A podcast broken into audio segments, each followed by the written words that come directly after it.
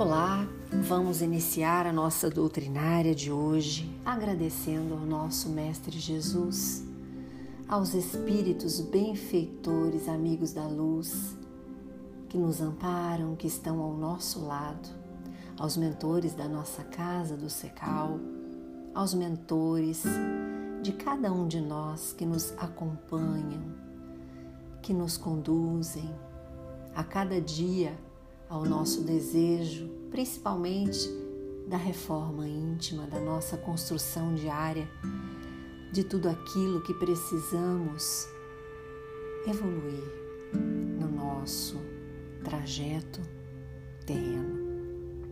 Essa caminhada muitas vezes torna-se difícil.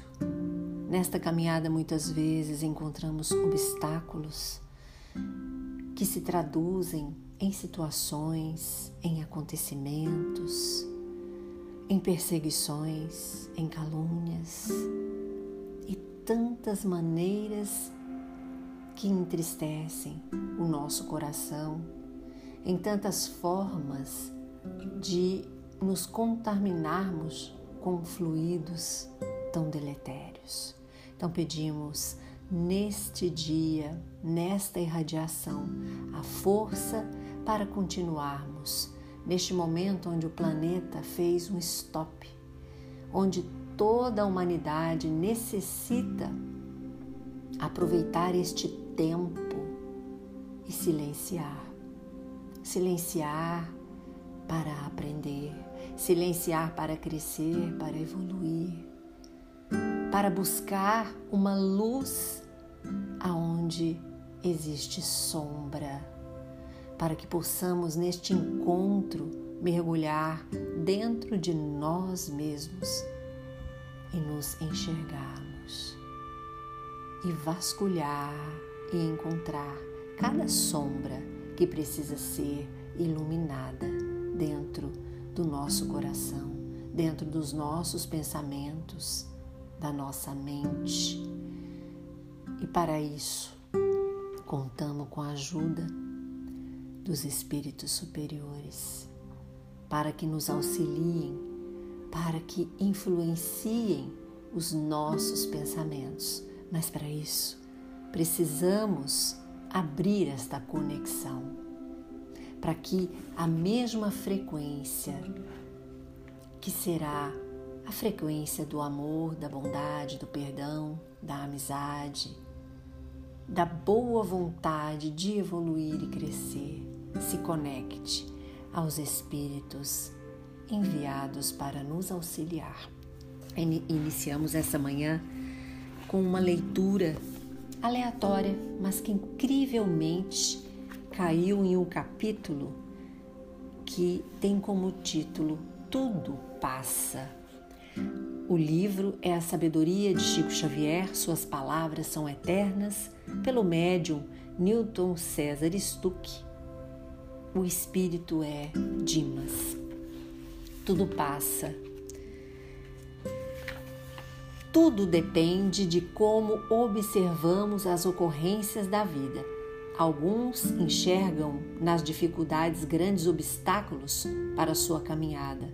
Outros veem uma oportunidade diferente para o progresso. Partindo do ponto em que somos todos filhos de Deus e, portanto, um pai justo como ele só quer o melhor para o progresso dos seus filhos, temos que entender que as dificuldades da vida não passam de uma escola, mas como toda escola, o aluno tem que se esforçar para superar as provas. Uma criança observava de longe o nascimento de uma borboleta e assistia à dura luta que ela fazia para romper as paredes do casulo. Então, munida de compaixão, pegou uma tesoura e cortou a ponta do casulo. Isso permitiu que a jovem borboleta pudesse se libertar da prisão que a detinha. Ainda molhada, ela tentava bater as asas, preparando-se para os inúmeros voos que efetuaria durante sua vida mas nada de sair do chão. As asas secaram e ela não conseguiu voar sequer um palmo acima do solo. Foi então que se verificou que os esforços para romper o casulo é que justamente dão forças para as asas. São as aparentes doloridas dificuldades que preparam a alma encarnada e desencarnada para a marcha da vida. Ignorar isso é negligenciar as próprias oportunidades de progresso moral e espiritual. A felicidade não é ausência de provas, é o entendimento que se tem enquanto atravessa as provações. Quem não experimenta a oportunidade de esforçar-se não saberá o doce valor do mérito. Como medir a nossa fé se não acontece nada que exija sua participação? Às vezes, justamente na dolorosa partida para quem fica de um ente querido, é que temos como único socorro a fé para nos orientar nos caminhos duros da saudade e da solidão, sem culpar a Deus. Impossível saber se temos paciência se não encontramos alguém que nos perturbe ao ponto de quase nos desequilibrar. Difícil saber se entendemos os conceitos da caridade se nunca nos propusemos a visitar uma comunidade ou um irmão que precisa de uma ajuda. Não tem como testar nossa resignação sem a visita da dor que nos faça chorar e exigir de nós um pouco mais. Como saber se temos resistência física sem nunca enfrentar os quilômetros de uma caminhada? Não dá para medirmos nossas virtudes sem o apoio das provas que nos testam a vida. É difícil saber se conseguimos perdoar sem ter sido gravemente ofendido. Só teremos um mundo de perfeição quando não mais precisamos das provas e expiações que nos são termômetros apontando o nosso grau de evolução moral. É fácil ser bom quando não se é contrariado. É tranquilo ajudar financeiramente uma obra quando se possui fortuna. É maravilhoso quando contamos com o apoio de todos. Mas a terra, que é formada pelas necessidades das pessoas que moram nela, ainda precisa das cercas de contenção, que são as provações para não errarmos ainda mais. A humildade é justamente quando temos a chance de reprovar, chamar atenção com os poderes que estamos investidos e apenas abençoamos aqueles que erram. Afinal, não precisamos ser juízes de nada. A vida por si já faz tudo isso. Os abastados financeiramente verão nas crises monetárias um aguilhão para o seu futuro. Os miseráveis terão na escassez uma chave de vencer o orgulho.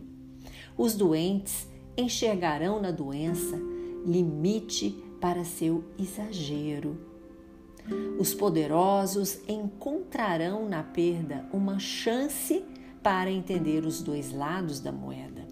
A Terra é uma universidade onde se estagia a matéria das virtudes. Não é uma estação de férias onde é possível gozar de puro encantamento e paz. Cada dia é uma aula de Deus para nos fortalecer sempre mais. O amor é a força do bem. E o bem é a luz que nos garante um futuro mais feliz. Mas quando entendemos que todas as ocorrências da vida estão de fato nos ajudando a ser mais feliz e mais próximos de Deus, aí sim teremos a felicidade que tanto almejamos. Agradeçamos tudo que a vida nos oferece, mesmo que não entendamos de imediato, pois ela vem com a permissão de Deus em benefício da nossa evolução. O sinal de que somos gratos é quando estamos de bem com tudo aquilo pelo qual nos sentimos agradecidos. Viver de bem com a vida, crendo que bons amigos espirituais cuidam, de nós. Essas são as lindas palavras de hoje para este capítulo que tudo passa. Sejamos gratos, mesmo quando não conseguimos entender, mesmo quando dói, mesmo quando nos fere, mesmo quando perdemos. Sejamos gratos. Deus cuida de cada detalhe, de cada fio de cabelo que cai da nossa cabeça. Convido a todos neste momento a tomar a sua água fluidificada, recebendo tudo aquilo que encontrará espaço, luz em nosso coração.